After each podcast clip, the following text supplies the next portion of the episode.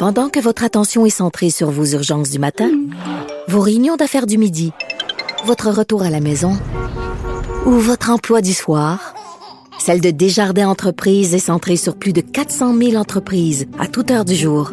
Grâce à notre connaissance des secteurs d'activité et à notre accompagnement spécialisé, nous aidons les entrepreneurs à relever chaque défi pour qu'ils puissent rester centrés sur ce qui compte, le développement de leur entreprise. Caroline et Varda. Deux animatrices hors normes, aussi intenses que l'actualité. Chère Caroline, euh, alors depuis l'arrivée du vaccin, toi et moi, on se pose la question et on n'obtient pas la réponse. Peut-être que Gilles Vachon, psychologue et conférencier professionnel, va pouvoir nous aider, faire la lumière sur ce problème. On compte sur lui, on compte, on compte sur lui. On veut savoir, Monsieur Vachon, pourquoi les anti-vaccins persistent et signent malgré toutes les preuves scientifiques qui s'accumulent en, en faveur du vaccin contre la COVID-19. C'est quoi leur problème? Bon, ben écoutez, la psychologie sociale a une bonne réponse à tout ça, mais tout d'abord, vous dire que euh, je vous annonce une règle générale. Plus vous vous êtes commis rapidement et plus vous l'avez fait publiquement, plus votre engagement social est donc grand suite à une situation, plus vous devenez imperméable à tout rationnel. Ça, c'est la, grande déclaration. Mais pourquoi est-ce que c'est comme ça? Euh, j'ai presque envie de vous ramener à une toute autre situation. Euh, comment se fait-il que euh, au Brésil, par exemple, euh, on a commencé par se dire que c'était une y avait, tout à coup, ça a été un foyer d'éclosion absolument incroyable. Et là, il y a un phénomène qui intervient, ça s'appelle la dissonance cognitive. Comment vous pouvez prétendre une chose et voir la réalité être exactement le contraire? Alors là, vous devenez complotiste. voilà. C'est comme ça que ça marche. Alors, si on veut euh, ramener ça à sa plus simple expression, les humains n'aiment pas du tout avoir une pensée qui n'est pas conforme à leur comportement. Si je voulais faire un pas de plus, je vous dirais, tenez-vous bien, ça peut, ça peut paraître compliqué, mais je peux vous expliquer ça très simplement. En d'autres termes, le comportement de quelqu'un prédit mieux son attitude à long terme que son attitude ponctuelle ne prédit son comportement. Je m'explique. Si je vous amène à très tôt dans l'expérience, vous apprenez qu'il y a euh, euh, un vaccin, qu'il y a un virus. Et très, très tôt dans l'expérience, vous croyez, à cause du contexte dans lequel vous êtes, que c'est une grippette et vous dites à tout le monde que tout ça, c'est une grippette, il n'y a rien là la réalité a beau tout à coup grimper et grimper jusque dans les rideaux, il y a beau avoir des morts, vous vous êtes prononcé dix fois, quinze fois publiquement et vous n'arrêtez pas d'augmenter la dose. Alors, on se ramasse à un point où les gens, c'est plate à dire, mais là, on s'en va vers un mur. C'est-à-dire que si on, si on arrive au point où il y a, et c'est le cas dans certains États aux États-Unis, 98% des gens atteints par les variants en ce moment sont des gens non vaccinés. Ben oui, ça va de soi. C'est grave. C'est une, évidence. Mais, mais vous savez, Monsieur Vachon, moi, ce qui me dérange, hein, c'est au niveau des complotistes, c'est lorsqu'ils nous traitent, nous, alors ceux qui croient au virus et qui ont, qui ont eu le vaccin, lorsqu'on se fait traiter de mouton, puis de suivre, puis de cave, je me dis, mais, mais attendez une minute, là. Il y a un truc que je comprends pas. Il y a eu combien de morts? On parle, c'est quand même une pandémie là. vous, avez donné l'exemple de ceux qui pensent que c'est une simple grippette. Euh, non, il y a eu combien de morts, combien de gens qui ne croyaient pas au virus? Et après l'avoir contracté se sont dit, oui effectivement, c'est aussi grave qu'on le qu'on le dit. Et malgré ça, malgré toutes les preuves, qui dit euh, non, ça n'existe pas, ça n'existe pas. Mais non seulement ça n'existe pas, mais ils accusent. Là, c'est quoi, c'était quoi les accusations encore? C'est qui la faute? Caroline, aide-moi, s'il te plaît.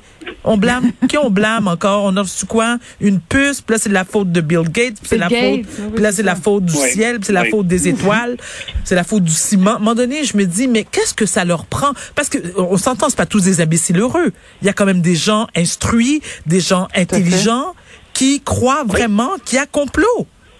Donc, ça leur prendrait quoi? Mais, mais il faudrait comprendre euh, ceci, là, c'est que si je me suis peinturé dans le coin, et ça, c'est peut-être la façon la plus simple de le dire, euh, dès le départ, je me suis peinturé dans le coin en disant non, non, ça n'existe pas, tout ça, c'est une, euh, une grippette. Ben, écoutez, euh, à un moment donné, la réalité me contredit complètement. Mais ça fait dix fois, dix semaines, dix mois que je prétends la même chose. Est-ce que vous pensez que je vais changer d'idée, que je vais aller me faire vacciner? Non, ça, c'est, il y a une escalade d'engagement. Les, phénomènes en cause sont très, très nombreux, mais d'abord, il y a ce qu'on appelle la dissonance cognitive, dont, j'ai parlé tout à l'heure. Il y a l'escalade d'engagement. Je n'arrête pas de dire, vous allez voir, ça va se faire, ça va, comme le président du, euh, du Brésil, par exemple. Non, non, ça va disparaître tout seul à un moment donné. Vous n'arrêtez pas d'en rajouter. Et il y a aussi la pression vers la conformité. Quand ça fait un petit bout de temps que vous pensez comme ça, vous vous réunissez avec des gens qui pensent comme vous, mhm. et finalement, vous n'êtes plus capable de sortir de la clique de penser autrement, vous seriez un traître. Et là, euh, Varda, euh, tu nous disais tout à l'heure que finalement, pourquoi ces gens-là nous traitent de traître? Ben voilà le traitement qu'on va réserver, qu'on va réserver à toute personne qui changerait d'idée. Oui, je comprends ce que vous voulez hmm. dire.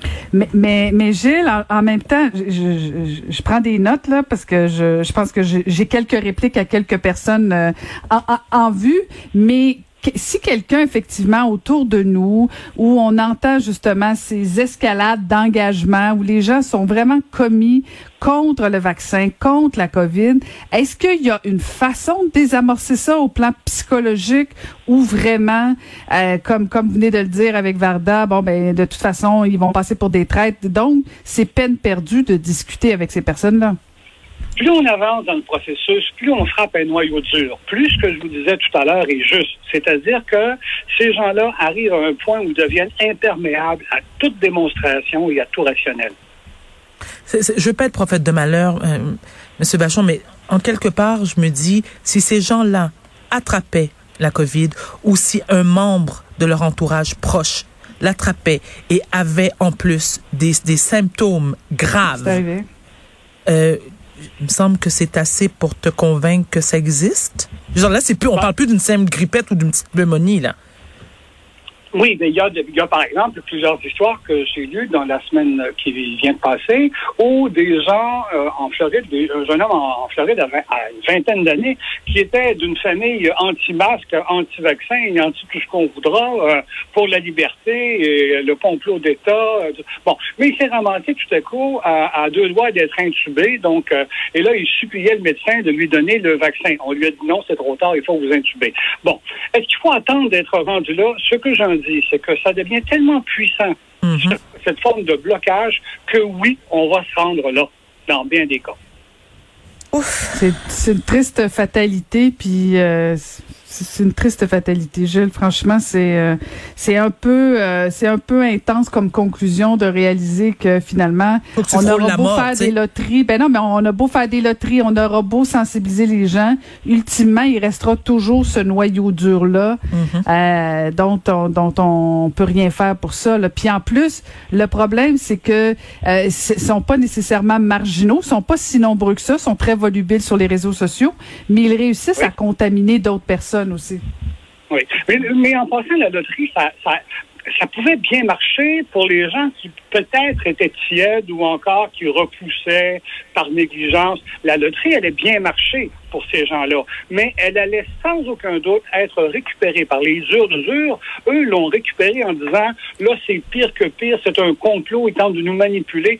Alors, comprenez bien que quand vous êtes vraiment dans ce type de raisonnement, tout ce qui se passe à cause d'un phénomène très simple, la réalité contredit votre croyance. Il faut absolument faire intervenir autre chose pour résoudre cette dissonance-là. Et là, c'est la théorie du complot.